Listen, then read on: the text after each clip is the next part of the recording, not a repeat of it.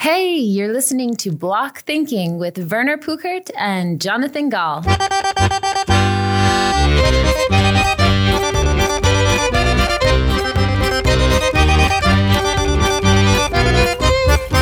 Jono, Yeah. how's it going, mate? Like, I mean, damn it, like, why are we doing these recordings always like early in the morning when we're on our slowest? And I have this late night radio voice. It's because our, our days will get busy. Yeah. It's like really like in the last week, the only time we could get together was on the weekend, on the Sunday. But also Yeah. like these weird Polish holidays, right? Um, I had to make a a visit to the graveyards to a bunch of people I don't know, but it's cool. Wasn't cold.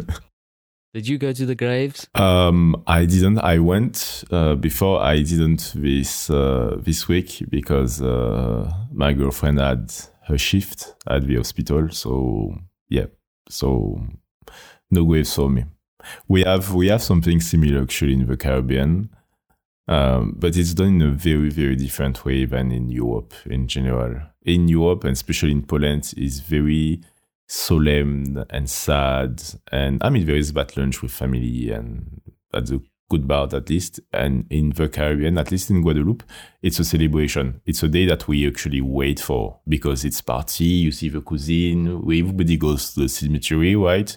But the cemeteries are are very pretty. if a cemetery can be pretty, yes, I can say that the cemeteries we have are very are very very pretty and then uh, a lot of foods and laugh and and you know remember and and uh, yeah i mean it's uh, it's not something that i um how to say as a kid it's not something i wanted to avoid or anything it was just like you know we're going to those places we're going to see good people eat a lot of sweets But it's kind of like how this whole. So I mean, I must say, like I'm like yesterday I spoke to some some of my Polish mates, and they they probably think at the moment that I'm like really old grumpy asshole, but um, I'm like kind of less excited about this whole Halloween thing, and there's no religious thing connected to it all. I love the idea of Halloween, right? And people Yeah. running around, but it's like it doesn't really. It's not my holiday. It's like a South American North American American kind of thing, right? And I feel like the Walmarts of the world has now made it like a compulsory holiday for everybody, so that they can get more money. So like, oh yeah we don't celebrate halloween in uh in but I mean, you can see it popping up. So in this time, it, it's like it's everywhere. Like, I mean, it was like so interesting to see like Polish kids running around trick or treating. You know, Okay. yeah. I mean, but they do I didn't like, see that. and and also they do it. It seems like they do it more in like in little communities. So you you live like in a, a block or whatever, and then the That's families kind of coordinate, and then the kids go around, but they're like chaperones. It's not like they're all like hitting the street, because I think you might hit the street and then um, rock up at some some old Polish babcha's house, and she's gonna like hit you with a stick and like chase you out the yard because you're trying to steal the sweets. You know, it's not going to happen. Um, but yeah, it's like cropping up. I mean, um, I had my, this is the craziest thing, man. I had my, my parents here from South Africa visiting for a month, right? Yeah. So they were basically just babysitting, right? But we had some fun. Um, you met them, Jono, like uh, in Krakow. yes. You know, sweet, we had some good people. times there. It was really great. We introduced them to some vegan cuisine. Thank you, sir. Um, but yeah, I mean, uh, my mom's got this obsession with Flying Tiger, dude. Those Flying Tiger shops. And uh, so I took her to each and every one in Warsaw that I could so that she can like live her dream. And then, um, like, uh, I think the day before uh, the end of the month or whatever, Halloween, like they were sold out, dude. I've never seen the Tigers so empty with people buying like last minute gear for Halloween. And I'm going like, man, like, like I don't know if my brain is just on fire these days because I'm working with a bunch of people in this like sustainability space, but I'm going like, oh, we just sold like a shitload of plastic um, yeah, right. pumpkins, and where are those guys going? You know, like are they where they're going to end up after some Yeah. after your uncle has drunk vodka out of it? Like it's going to probably end in the trash. So I don't know, dude. It's like I don't know. Like there's a consumerism, but maybe I'm just really getting old. But talking about consumerism, right? Um, me. let's let's go into some updates about our businesses. No, I, I am just curious. I know I know you bought some new stuff, and I'm curious what did you oh invest yeah, in? I bought some stuff. Yeah, this is kind of re- uh, related to um, a project that I'm doing, and this is kind of the weirdest thing. So, um, I have my consulting business, and I do like a whole bunch of like digital strategy and marketing stuff, and it's like really cool. But then I have these random stuff that I do, that I do that I really enjoy, right? And I don't know how sustainable it's going to be over a period of time. So the one is podcasting, like you know we we're kind of experimenting with this show, but then I also have like I have this kind of thought in my mind to help uh, in the production of podcasts moving forward, right? So if a small business wants to start one or whatever, but I'm kind of in this stage now where I'm trying to figure out how can I make it more of a system, you know, more more in a like a more planned out way. So if someone approaches me and says, listen, they want to do a podcast, then I can help them, but not because it's kind of a lot of effort, right? To start one yeah, up. it So, is. It It is. doesn't make sense, you know, like for me to do it. Um, because there's a whole bunch of other people also does it. But so I'm trying to kind of figure out how I can systematize the marketing aspect of podcasting. So there's kind of an interesting thing going on, but I'm digressing. And then the, the the the other part of my um of my weird business stuff that I do that I don't necessarily always promote is I do audio work too.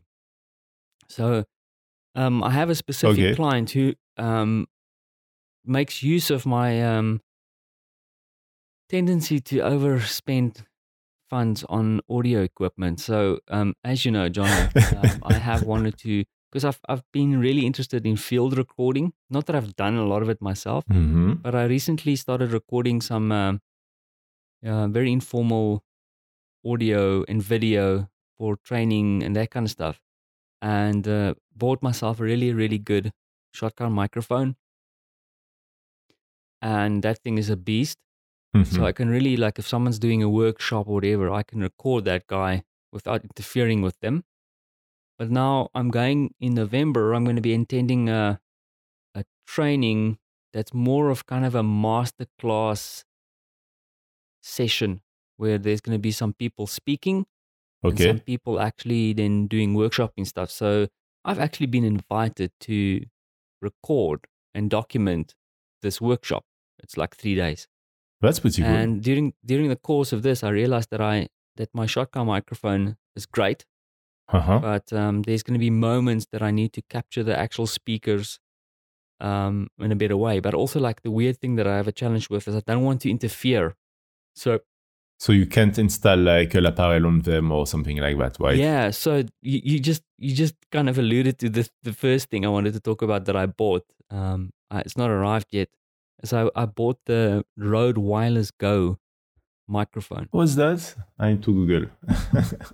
Yeah, Google that. Um, it's it's a it's budget range kind of Lavalier. Like I I spoke to an audio guy a few weeks ago at an event, and he was using them with quite effective, and he recommended them. So it's the Rode Wireless Go microphone. So it's like really simple. It's like it's got a receiver that you Mhm. could plug into a camera, or Oh, I'll probably be plugging it into my Zoom H6 to capture audio, and then it's got a little um, kind of what's it uh, sender. I don't know how to, what's the official thing, but it's basically the thing that you clip. So it's kind of a lapel, but without all the Yeah, baggage. but it's cool because it's got this little square. It's I don't know. It's like a weird square design. Okay. So you have the receiver on the one end, and it shows you the signal and the battery power and whatever, and it pushes the audio into whatever you want to record. And then on the other side, it's got like a where you can either plug in uh, aftermarket lavalier mic. So lavalier is the little clip-on mics that you see when Oh, lavalier. Yeah, yeah. Lavalier. Tac. lavalier. Yeah, sorry. And then, but the thing is, what's weird or interesting with this uh, Rode one is that it actually has also in the quote sender, it's got a little microphone built in there. So theoretically, you don't have to have an additional mic. You can just clip this thing onto someone, and um, You're done? You're set? done. You know, the the microphone is apparently not too bad. I've listened to some some samplings of some of the some of the audio.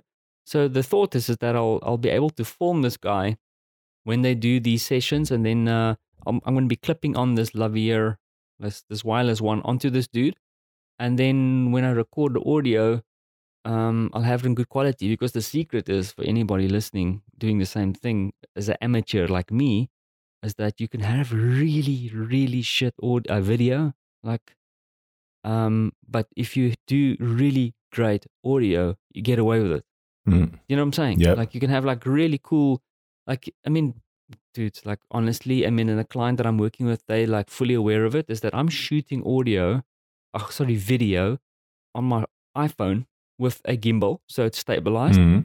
right?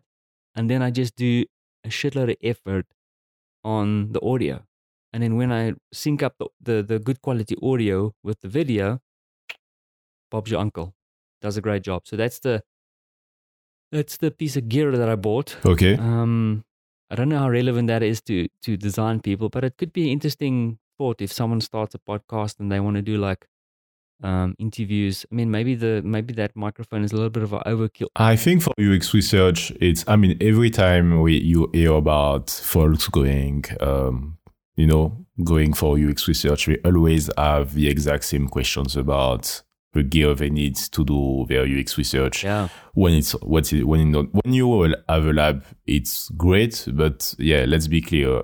We, there are not a lot of us who have access to a lab. So most of the time it's going to be either Yeah. remotely or it's going to be with random people that will be will be able to attract to our offices. Mm. And in that case, you need to you need to have you know you need to be ready. You need to create a la- lab ready environment. Have the same issues. man, that's a great point. yeah, dude. I, I mean, I, I wanted to buy a Zoom, so you have one. So what it's so not Zoom the video player. it's uh, basically a self recorder, a self voice recorder that is uh, that has a professional quality. I wanted to buy one like that, but for my at my previous job, like seven or eight years ago, because we had that issues. We had to go on, you know, on Yeah. field, and I had to be next to somebody, and I had to have, you know, great quality of recording, and my iPhone didn't cut it. So what do you do? You buy something that's worth it. I, I really do recommend the Zoom, right? So I actually, uh, I'm actually glad you mentioned um, user research because I actually did some user research two weeks ago, three weeks ago, where we uh, did a bunch of interviews with with um, stakeholders, and it's it was formal kind of um, interviews, and we recorded it, and I used my Zoom H6, great piece of kit, man. I'm so jealous. But I think like if someone is looking into getting a recorder for that, um, the Zoom H6 is a beast. I, I think Um, Zo- Zoom because I H4 is bought- enough for most people. Yeah, yeah, yeah. But there's actually like talking about recording gear like last night because I had this kind of conundrum last night that I was sitting this because I knew that I I wanted better quality recording for the speaker. I'm going to have people speak for 2 3 minutes and I need to capture their audio. So I'm I'm back at this event again, sorry. So the one option I had was to actually buy the Zoom F1. So the Zoom F1 What is, is a really small little device. Okay. It's something that I think people should consider because it was actually in the same price range as the wireless Go. And what's nice about it, so when you buy it, it, it comes with like a lavalier. So you Okay, can, I see. um, You you can record you can record one person, right?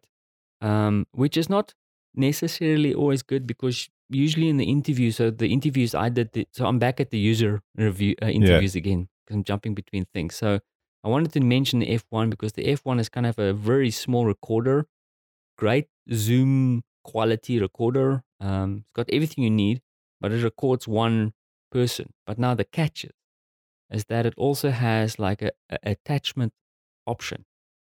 So um, you can actually, because the cool thing with the Zoom H6 and so, a lot of the Zoom products, you can actually attach different kinds of microphones to the Zoom, right? So even in the F1, though, what makes the F1 slightly different, it also accepts all the Zoom microphones.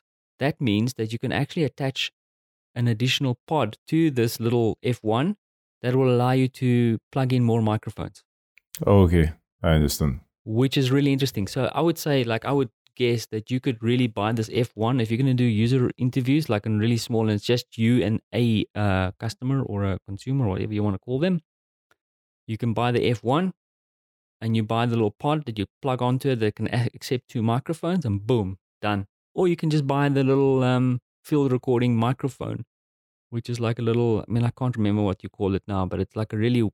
I actually used for my interviews that I did. I had the Zoom H6 with this field recording. It comes with the microphone pod on the on the on the recorder, and I had I recorded the because the the, the interviews were in Polish, so my colleague was doing the interviews, and I got I got the got the audio, and it was really great quality. So I went from talking about my business into gear, but the Zoom is really great piece of kit, and like you recommended, the smaller one definitely great for a team but you can even go smaller if you want to go really really um yeah at this point there is like almost no excuses if you're still i mean no excuses. I don't want to guilt people or anything especially because i don't have one. So I, that will be uh, that will be very hypocrite uh hypocrite hypocrite i don't know how to say but on my on for from my side but if i had to do user research on a weekly basis at this point, no question, I will invest in a, in a Zoom because there is one more thing that is very you need to take into account when you use a Zoom is that this is not connected to a computer. So that means that it's not connected to all the bugs and issues you might have with a computer. You go on set, you don't have anything I mean, if you if if you have done any research in your life, you know how it works. Like when you go with a computer, you know that oh, let me wait, uh, let me check if the sound is okay. Let, it's all all of that is friction when you go you go with someone and you're going to ask that person to test your software and you start with all those moments of friction and stress and and that's that's not good. The the the advantage of using using a zoom is that it's set up for that. There is just one button you know it's like i mean there are more buttons yeah, than one. record, man. you hit record you have your levels you check you go on. And you can create redundancy if shit happens, you can have a backup. Uh, we um, we used to do that actually. Have a we did that at PDD at the first one at uh, um, we yeah we had we had uh, the phone we had both our laptops recording just to make sure that if and it was Man. good because I think we had an issue with some of your recordings. You remember? And yeah. this is why Man, we were horrible this there. is why yeah, here's some of the recordings at the big definitely. This is yeah. why you want to build redundancy because you don't want to ask your users to come back. Oh i'm sorry the recording didn't work. Do you want to do it again? That's not going to happen. That's not going to happen. Ah, so no very good. At least you know what? Next time i use the research i think i'm going to have a little trip in uh, warsaw first. Take take yeah. some stuff Yeah, dude. I mean, and the thing is, like, also what what now what now starts to play into um my investments in in this gear, right? So um, I need to make sure that they work. So I mean, part of what I do is is I I tend to. I mean, I haven't really um rented them out quotes yet, but I do kind of I'm always interested because one of my mates, um, one of my colleagues are actually like looking into like online training and that kind of stuff. So from time to time, he'll borrow one or two of my microphones. Um, I'm a bit iffy about giving my stuff to people who are um, not going to look after it. Um, luckily, I know you, Jonathan. You're a real pain in the butt when it comes to looking after your gear, so you can use my stuff anytime. But it's a it's been a thought about how can I make because the thing is like my gear now is part of my business so i need to make them work for me. So at the moment i would say i'm not really that efficient. Yeah i know in the us so i know in the us they have shops in which you can put your gear for rent. So basically you just it's instead of stocking your gear at home you will just put it there. When you need it you will just retrieve it. But the the remainder of the time basically it's making rents for you I know that a lot of photographers uh, on the West Coast uh, are doing are doing that. But dude, even here in Warsaw, like I mean, if, like everywhere, yeah. I guess most like pro photographers like that I know, they rent gear. They I mean, do, they might yeah. have a camera that they have, but when you have lights and that kind of stuff, so there's that thing too, right? So I, I also looked at. Um, I mean, I could theoretically have gone and actually rented these microphones, right? So that, that's probably where you know, I've, I might, but the thing is, I went, okay, cool. I could use these things over and over. um, I'd rather own them than rent them. Yeah. But also just for, for someone listening to this and going like, "Yeah, you guys are Mr. Moneybank." um, it's what is weird that you can actually um, what you can rent. So when I was looking into doing these interviews, I just had a, I had this thought like, I wonder if I didn't own a Zoom, could I rent one? And I actually found quite a handful of places in Poland that you could really you could rent a Zoom recorder for the day, and it's like I think fifty zloty or something. Okay. I can't remember now, but you can rent it, and I'm going like, man, that's like worth every cent if you can um, rent the gear. And if you want to like riff a little bit more, because we're actually chowing up a lot of time with gear, but I can also tell you about like looking at the user research. So I used the Zoom. And then the other thing I, I used that I also bought recently is like I had this GoPro lying around yeah, in my I house. remember that. Um, and it wasn't really, it's not like I'm jumping off mountains at the moment. So it wasn't really like that I was using it. And I went like, I'm not really using this GoPro. So what I, what I did is I actually bought, it was a bit pricey though. I bought a, uh, I think they call it the Blackmagic uh, recorder. So what this thing does, it actually, because if you connect your GoPro, um, and I don't buy the new ones, I've got the Hero 7 or something. Ah, it's it's a recent one, yeah. Um, yeah, it's a recent-ish one. I think there's three models uh, now that's available, but it's it's anyway waffle waffle. But what this recorder does is that when you, I mean, you can you can stream your GoPro to your laptop or whatever. And I know the newest newest one can actually do live streaming to social media. We do. However, the Okay. older ones don't. Yeah, the older ones don't. And also, like a lot of times, a lot of these things rely on Wi Fi to stream. Now, when you're sitting in a building and you have to use someone's guest Wi Fi or whatever, and it's a guest, I just find that very clunky. Yeah. I trust wire. Big time. I want to plug this damn thing into a wire, right? Um, so I bought this Blackmagic. I think it's called a Blackmagic recorder. I'll, I'll post the link in the in the in the notes. Um, a little bit pricey, but what it does is actually feeds the the signal from the GoPro into the laptop, and then um, or whatever device you have, or your TV, whatever you want to do. But then it uh, the, what this device does it it changes the signal from the from from your camera into something that the laptop understands. So effectively, um, the GoPro becomes, and, and we've played with this, Jono, you and I, but the GoPro turns into a webcam, Yeah. right? So when I was doing the user research, and this is also interesting, is that um, it's funny, my colleague didn't really agree with me, but um, and then I convert converted her to the thought is that um, when we were doing the interviews, at some stage we were showing the the the, the respondents, that's the right word, um, things on the screen, right, um, to get their feedback. And whilst we were recording the verbal feedback, you can't see what they are pointing at. Uh, So I actually said to her, listen, like I really think we should record the the actual um, gestures. And so I set up the the GoPro behind the respondent. So what I did is I I only I set it up in such a way, and of course the respondent knew and they agreed to it, is that I was only recording their hands pointing at things. So luckily now, so we had good quality audio. And then when you listen to the audio and you want to go back to the context of what this person was pointing at, you could refer to the video. And the video was actually recorded through the GoPro into Zoom.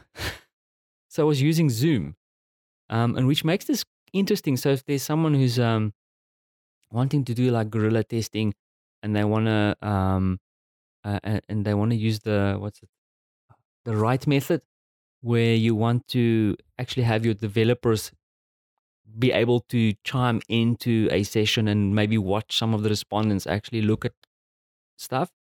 Um, this could be an interesting option because you could stream, and this uh, I actually tested it with this um with this uh, uh, interviews that we were doing last week. Is we streamed the the my my colleague's uh, desktop to my laptop using AirPlay, worked brilliantly, Okay.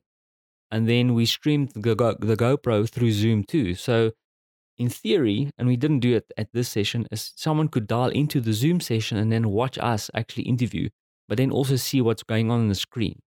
So it was like really a budget solution to to um, user interviews, which was really fun to do. But that's The only thing that's a bit pricey was the Blackmagic, of course, but I'm hoping that it'll it'll, it'll pay its dues as I go through the next year or so. No, I, I think this uh, this focus we are doing on gear is very useful to a lot of designers. Um, especially when you get into UX and you have all those guides. How do we record? How do we? Uh, it's something that uh, that happens all the time because depending on your company, you might not have access to proper tool. Like uh, there, there are some very nice tools, but most of them um, are kind of expensive and some companies don't understand why don't you just record the screen or anything? And it's difficult to explain them that those tools are actually going to make you time so you need to find find ways. I really like the idea of gopro. I think you should write an article about that on medium. How do you record uh, on a relatively low budget? In fact there is actually an article i can link you to that that kind of i also referenced when i was doing the setup. But i'll, I'll do a I'll, I'll do a write-up of what i did um, with maybe some photos because it's really budget. Um, and the other thing that is a huge consideration for me, because like you mentioned, Jono, there's some really great tools out there for for for user testing, and they're really effective. Um, shit, I'm trying to mention one of them now. I can't remember, but I'm getting confused with some of my audio um, uh, software. But there is a there's a ton, and if you do a search, you'll find them. The only thing that I find sometimes, um, especially when you do remote testing, meaning that the respondent is not in the room with you, is that um, sometimes becomes a cumbersome setup, right? Where you you're either trying to rely on the browser or um, on the on the respondent to to install or set up some software. And I always try and avoid that. I don't want that. Yeah, I I I I went back on. Um, so we talk about to Zoom by the way because those companies decided to have the same name. So there is Zoom, the company that will, that that that uh, create hardware um, recorders. Like yeah. think about the recorder that your parents had, um, you know, that little thing, but a little uh, bigger one, let's say, professional yeah. ones with professional mics. So there is that Zoom, and there is another Zoom, which is the software that is uh, taking the world by storm when it comes to video video meeting. So it took uh, Hangout, Skype, forget about them. Uh, the new player in town is Zoom. And this yeah. is what we are using right now for user session because he has um, embedded and for free, which is um, uh, to appreciate, um, for two people the ability to uh, record the screen of uh, of your user. Yeah. So it's it's very useful, and the quality overall of Zoom. Uh, when it comes to you know connections, disconnections, all of that is to me at least, yeah. or in Poland at least, it seems uh, because the same with my colleagues, much better than Engard, uh, to take an example, and much better yeah. than Skype. So it's super underrated. Yeah, Zoom is super underrated. And I've I've done calls to South Africa South Africa has got notoriously bad internet connection. And using Skype, I had problems. But then using Zoom, and if you want the URL for Zoom is zoom.us, um, it's been it's been perfect. Also, I do know that Zoom, I mean, it had a few bumps in the road, um, and recently as well. But also, what I tend to do with, um, so I mentioned about people that I'm helping to set up podcasting for.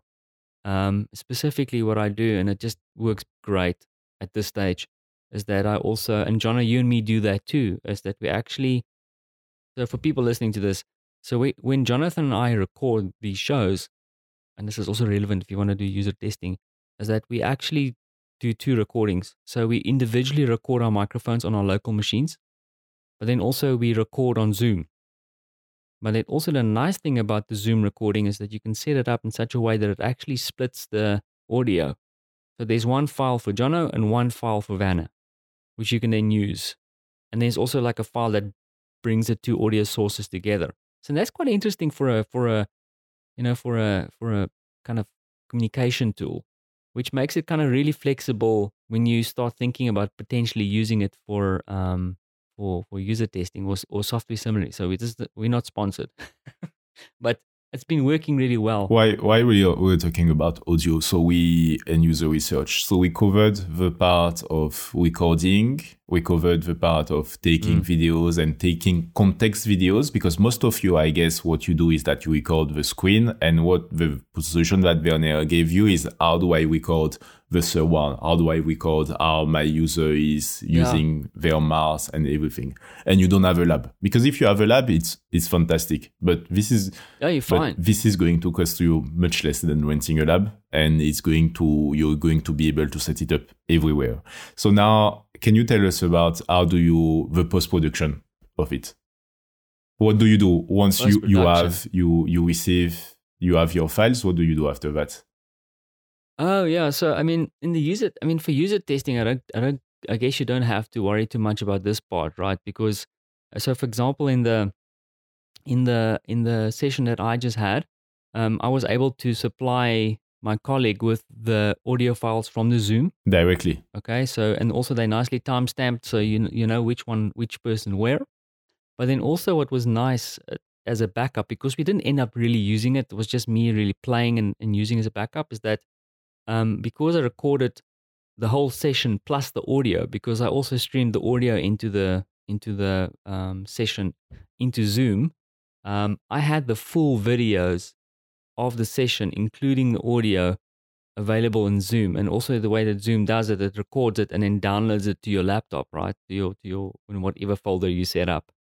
Um, the only the only production I would have done on the actual audio for the user testing was probably um, we wanted to do two things. I mean, might do still do the one. So the one thing is that um, uh, uh, we we push it through one of these artificial intelligence things that actually turns it into strong. Oh yeah, yeah, yeah. There's a few of them. Yeah, there's a few of them out there, and they're becoming more and more. Even, I mean, uh, I'm trying to think of the one that I was using, but um, I think Amazon's got a service like that now. Um, yeah, the the one that I'm using um, that I found quite useful is uh, called Temi, T E M I. Um, relatively new, like under the radar company. You push the audio into the system. It charges you per second or per minute or something. I can't remember. Not really expensive, and then it uses artificial intelligence to actually decode what people were saying. The only challenge though is that for for this example that I'm using is that people were speaking Polish and I'm not sure if the service that I'm using is actually um, available in Polish. I can't wait for us to talk about the book that we have on now Yeah, because it's it's there is a part especially on that on AI and uh, and uh, Yeah, we'll we'll recap the book at the end because we have yeah we have a reading book challenge. reading challenge. Anyway, so th- the great thing about the Temi thing is that it actually converts everything into text, but then you can listen back to the audio and it highlights where it isn't a text. So because the thing is that the artificial intelligence is not going to do a perfect it's like job. So you can actually go back and fix it. Yeah. Originally, I kind of I, I tracked it down to use it for podcasting because if you're a good podcaster like you and me, not uh, well, I mean, say like, don't follow Vanna and, and Jonathan's example. You actually should be posting transcriptions of your audio with your show, right? It's just great for search or whatever, but that's additional work. And I, I looked into Temi to do that for our shows. Um, and then I actually ended up using it for research. So when I do English interviews, and I used it for uh, another client where I did audio interviews via Zoom, and I pushed the audio into the Temi system, and I could supply the client with transcriptions and then pull quotes from there.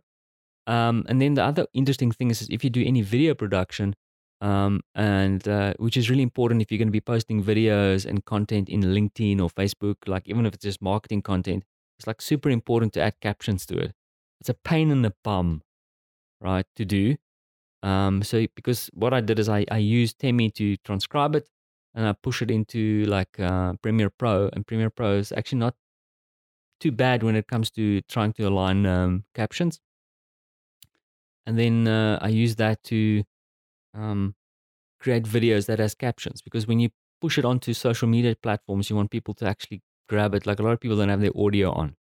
So it's good to have when those things auto play to have the actual captions to, to grab people's attention. yeah, I, I do agree. Um, yeah, and also like if someone wants to want to do that kind of audio captioning thing, there's a great little tool. Man, I hate giving all my secrets away, but this is a Mhm. good secret. It's a it's a it's an online platform called Head, Headliner.app. I think it's, it's called. I'll publish it in the in the show notes. It's a great little tool to um, create like uh, you'll know like podcasters will like do little sound and audio bites and then send it out. Um, this is also a great tool to use if you want to add captions. It's also you can do the whole captioning thing, whatever, online on this little web interface. Okay, I didn't even know that one. Yeah, I uh, last time I did captioning was very old school Final Cut, Final Cut Pro style. This is what I use actually post prod when I have to. Last time I did the user research, so a few months ago. Uh, basically, I created a little movie. Um, I exported the the Zoom extract, but in Final Cut, did some. You so you don't need to be a pro Final Cut to be able to do that. After one day of tutorial, you know how to edit basic basic stuff.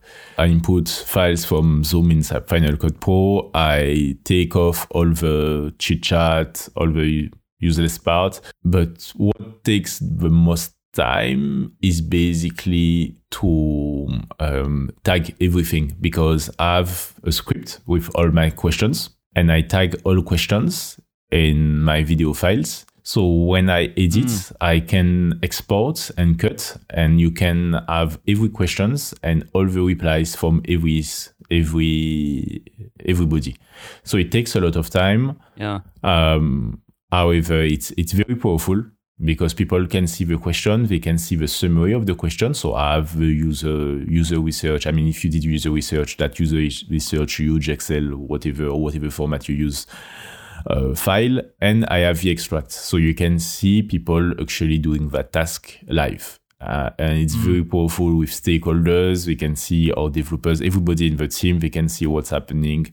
Um, and it helped, it helped me recently, for example, to change the opinion of, um, the founders of, of a company. There was, there were some features I was able to show them.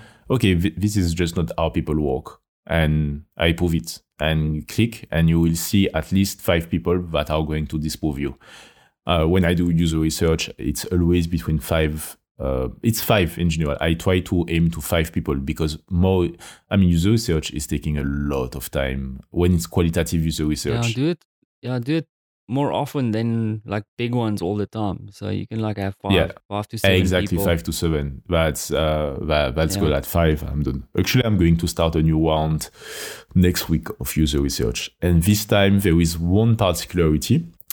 I'm going to test people on mobile, which oh, is. Yeah, but you know, there's a secret though, right? I don't know if you know about this, but you can feed, um, you can share screens from Zoom on mobile.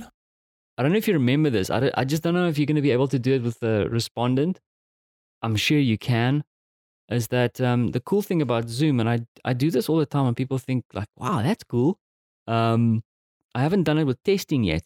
But um, the cool thing with Zoom, the, the one that we're using now to communicate, not the recorder, the Zoom.us, is that when you plug in a device, so for example, your iPhone, and this might also be iOS specific, but when you cable it in, so you take your USB cable and you attach your iPhone or your iPad, this is what I use all the time, you attach it to your um, device, you can actually share the screen of the iPad. I had no idea about that. Yeah. So the, the, the thing that I do, um, and the reason I use it, so I haven't used it for user testing yet, is that um, sometimes I want to sketch out thoughts. Um, uh, I use the Apple Pencil and some sketch app, and I start drawing. And I want the person that I'm brainstorming with or having a conversation with to see what I'm sketching. Yes. Um, I do that. So I connect the iPad in uh, and cable, and then it pops into your your uh, share se- uh, settings or options, and then it shows the screen of the mobile device. And then so while I'm sketching, it's live. People can see it. Um, your challenge, of course, is like I mentioned before, is that um, it depends on your respondent. Yeah, so do you need to have an iPad? Respondent's not like super tech yeah. savvy. It might be a challenge. It might be a problem. Yeah, yeah. but the thing is, it's like it's not the share is not too hard to do. Uh, like I said, depending on the okay. respondent. The other thing is also you might have to look at tech. Um, I don't know if it's going to work on Android. Yeah, that's well a good point. That's a good point. Uh, yeah, we can maybe do a test or two before you do that and see if it works. I mean, I just don't have access to Android. The, I have access to Android tablet. That that's that should be equivalent. what I Yeah. what I planned to do is to use a service which is super expensive, but yeah, and it's not super expensive. It's just that I don't have enough Which news. one is it? That there's one that I wanted to mention, and I, I, boom, that's the one. I wanted to say Loopback, but I also use Loopback as an audio. There's an audio Oh, yes, application also called it's like the, the, the amount of names. So to do your research, you use loopback Yeah. and loopback and zoom and zoom. Yeah, it's crazy, guys. um, we're gonna post the links in the show notes. Like, if you get confused, and also like if you know, like if you're listening to this and you find this kind of interesting, we can do a more structured conversation. We were gonna actually talking about something else, and then we go into this tech thing, and I realized, hey, this is actually interesting because user testing is super interest, uh, super important, and you you you don't only do user interviews and user testing for UX because to, to tell you the truth, we were validating a business model, right? Myself and my colleague. It was a consulting gig.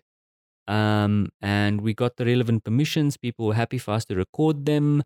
And uh, we did kind of use the UXy kind of research. I mean, research is research. Come on. So um, you have to do analysis and research in anything that you do. Um, go speak to people, record it, analyze what people are saying, observe because the thing is what people are saying and what they're actually pointing out and what they're doing is really interesting. So just to give you a little like sorry dude, I'm getting like super excited about this because in in these interviews that we were doing and also I think it's really important to capture video but you want to capture video in a way that doesn't make the respondent feel uncomfortable because when someone shoves a camera in my face I'm not Vanna anymore. I feel super super Right. uncomfortable. So the way that I did it is I really I set it up with them there. They could see the camera and they could see the fact that the camera is only pointing. It's not pointing in their face, so they're not going to be like recognizable. It's like one of these secret CIA kind of videos. They they're to just it's going to film them from the back, and they're able to see what I'm capturing because it's on my screen. They can see what I'm capturing. I of course turn it away because my my colleague takes over the interviews. Um, so I'm capturing their hands. And from the session, like what was really interesting is we were doing some research that I can't mention here, but um, something that was consistently happening all the time is like as we were speaking to people, they were grabbing their phones to open up the calculator because they wanted to work out certain things. Um, because I mean, like a service, product, slash what cost X amount, and they want to work out that and like how much is going to cost over a period of time and just by them just by observing what they were doing we actually got a little bit of insight because we went okay cool there's maybe an opportunity here because yes people are unable to do the calculations in their head right so two insights Yeah. it's like either we need to bring in some kind of tool to help them or better lay out the content or explain how much things cost or bring in some kind of device or tool that will help them to do those calculations without forcing them to try and find their phone because this this woman was like rumbling through her handbag trying to find a phone to do the calculations or we people were actually doing calculations with a pencil on a piece of paper and and that's not something that you will see in audio Right.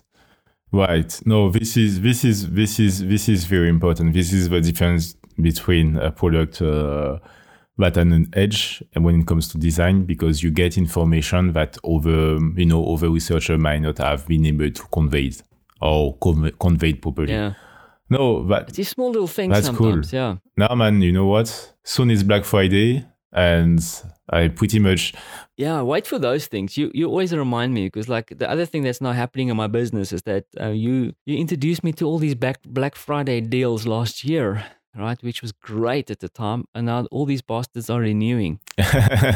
So now I have to so yeah. just to do, do a quick recap of what we were talking about. So first of all, we were talking about the wireless Go microphones, which uh, was really great for if you have to record, let's say, a workshop or whatever, want to get good quality audio. I Um, you can potentially, um, I'm probably going to try it too. Is like you can get to record the audio on your phone because you can also use your phone as a recording device, right? However, we really recommend that you look into a recorder like the Zoom. Um, there's a few competitors out there, some good stuff. I just like the Zoom because it's like a really good brand. Um, so it's a Zoom recorder. The other ones, other things we were talking about, we were talking about software. Um, sorry, last hardware thing that is maybe less relevant for you is the Blackmagic recorder to to take a camera because you can actually have a if you have a normal DSLR camera or whatever, you can also feed that feed into your laptop and use your camera as a actual webcam. Um, it's the Blackmagic piece of kit. Link in the show notes. And then the software we were talking about is Zoom.us, which is a communication tool um, like Skype. Great piece of software. And Jonathan, I think you mentioned Loopback. Yeah, Loopback. So if you want, if you want a bit more of a pro approach to user testing, Loopback's been it's been on my radar as a as a because I have a I have a potential um, remote testing opportunity coming up, and I'm kind of thinking about either using Loopback or kind of my uh, Zoom approach to things. Um, yeah, so uh, that was kind of a recap of some of the stuff we've spoken about up to this point. Of course, and then of course uh, some online stuff. So we've got headliner.app if you want to create these little snippets. Great for captioning. I don't know if the, the video quality that push it out is that great, but if you're going to be putting video with captioning or like little short audio snippets or video snippets online, headline, headliner is great. And then, Temi. um, which is the other one we spoke Temi. about, Jono? Um, oh, Temi. Temi is great. Um, and there's, of course, like other platforms too. Temi is great if you want to take copy and turn it, or audio and turn it into text. Yeah, and we could, if you if you folks were interested in those topics and don't hesitate to ask us questions, we tested the, those are the tools that we use, but we tested more. Um, and there is the full part also about audio. If you're interested in the technical part of podcast, it's something that Werner Oh, yeah. does. So perhaps we could do, you know, one day an episode about specific podcasting because for podcasting we have the mics also. This is what I need to buy for Black Friday, for example. Uh, we have mics, Yeah. the difference between mics. How do you record? How do you you you talked a little about Yeah. the files, but we can go much further. How do you cut? How do you export? How do you? So yeah, we might do an episode about that. But yeah, we would love to get your feedback. If there's Yeah, it is interesting, and I think Yeah. podcasting is going to be.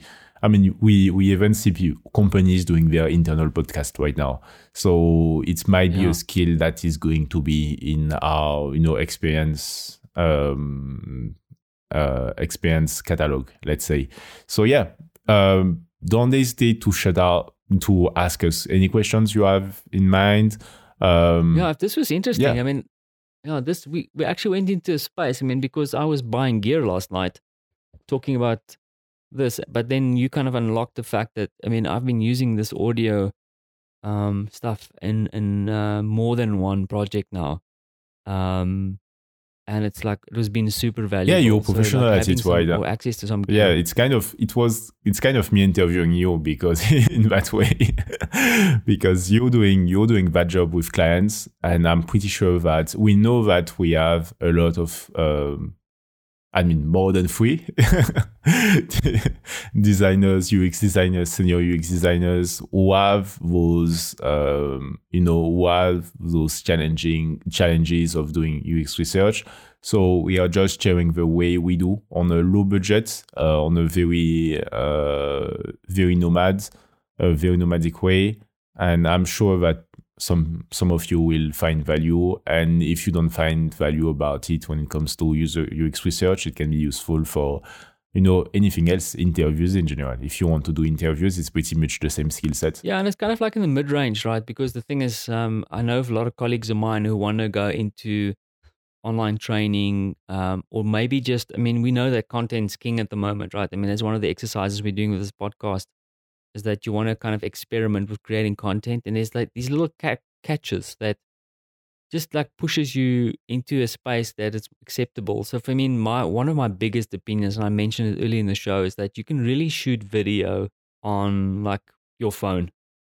Um, and if you just add, I mean, the other thing we haven't even spoken about is lighting. more than ever So yeah we will um, need to discuss about yeah. that at one point That's a whole other Yeah. rabbit hole. But I mean, once again, it's like a budget rabbit hole.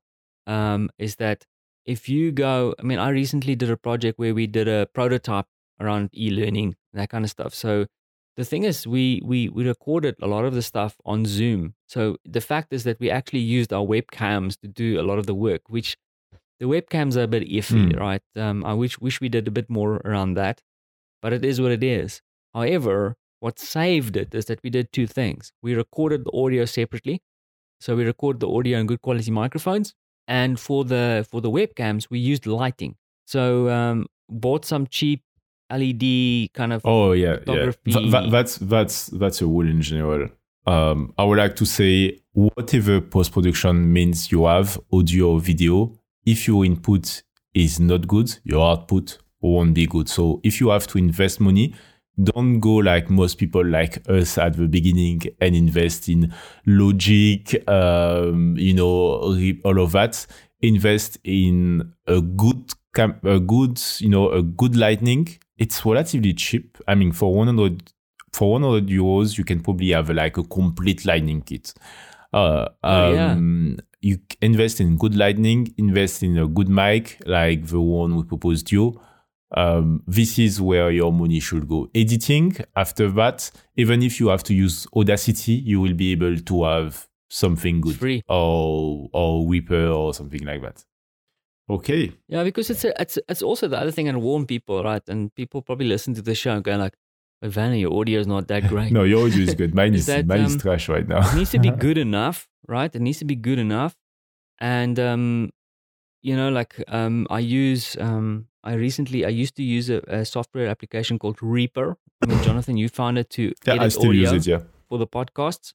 Yeah, and it's a great piece of kit uh, or software. Um, and I also like the fact that it's it's kind of like a quote open source thing. It's a community thing. But I recently actually swapped over because because of your Black Friday recommendations. I ended up having the whole Adobe suite on my machine, and I realized that I was starting to use Premiere Pro to do video editing. And um, it's just the fact that Premiere Pro really works really well with Aud- uh, Audition. Um, I started I'm so sorry now. I got to suck um, back in the Adobe world. you did you did and but the thing is like i do find like now being back in the adobe world of the reaper um you appreciate some stuff, uh, right? i appreciate the fact that there's i mean so for example this this this the, like block thinking at the moment is something that we want is like a passion project um and we but the thing is also that because it's a passion project we can't spend too much time on the editing and production and i apologize for that. But uh, and we want but we want to share our thoughts. And i just feel like when i use audition i have like really access to quick audio editing um uh, like uh, filters and stuff just to clean the audio up better. Um however like when i look at something like reaper that i used originally there's like far like there's like a deep aspect to reaper in the sense of like and probably it's in an audition too but cleaning up audio um it's like I find it easier to edit in Reaper, for example, like on the fly, it's faster.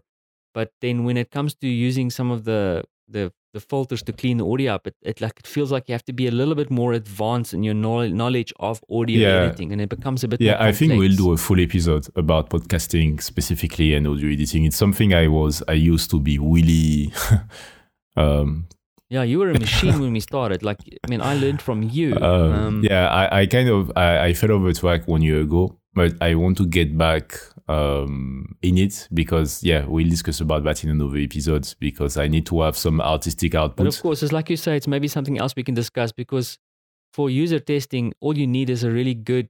You just need to capture the audio. You don't have. It's not radio quality stuff, and um, and also the the thing is with video and audio, um, you can always tone things down, but you can't really tone things up, if I can say it like that. right. So if it's you, not like CSI, you can zoom 8x. but if you're going to be recording off your phone with like a shitty microphone or echo your room, it's not much you can do about it. But um, that's why, you know, try and try and up the game with whatever you have, um, so that you have that relatively good quality. Because it'd be the worst thing if you go interview something and you can't hear what these people were saying. You know, um, I think that's why we're investing. So, Jonathan, let's uh, let's um, maybe wrap this up because it's gone longer than I thought this episode, but I think it was interesting. Um, we'll post links to all the stuff. I also have uh, I mentioned the article uh, that spoke about uh, this kind of uh, duct tape user testing lab. There's a really interesting, uh, well-rated article that I also link to if you want more. And then also, if you want to know more about this, you're welcome to reach out to myself and Jonathan. Um, you can find our details at Block Thinking. So it's B L O C without the K, thinking.com. That's where we live. Anything from you, John? Talk to you soon. a man of few Yeah. yeah. French words. Thanks. Dude, thanks for this chat, man. A nice uh, one. See you in the next one. Thanks for listening to Block Thinking. You can find more information and the show notes for this episode at www.blockthinking.com. That is blockthinking without the K dot com. If you enjoyed the show, please subscribe on iTunes or any of your favorite podcast platforms. We thrive on critique, so feel free to leave comments on iTunes or get hold of us directly. Thanks for listening.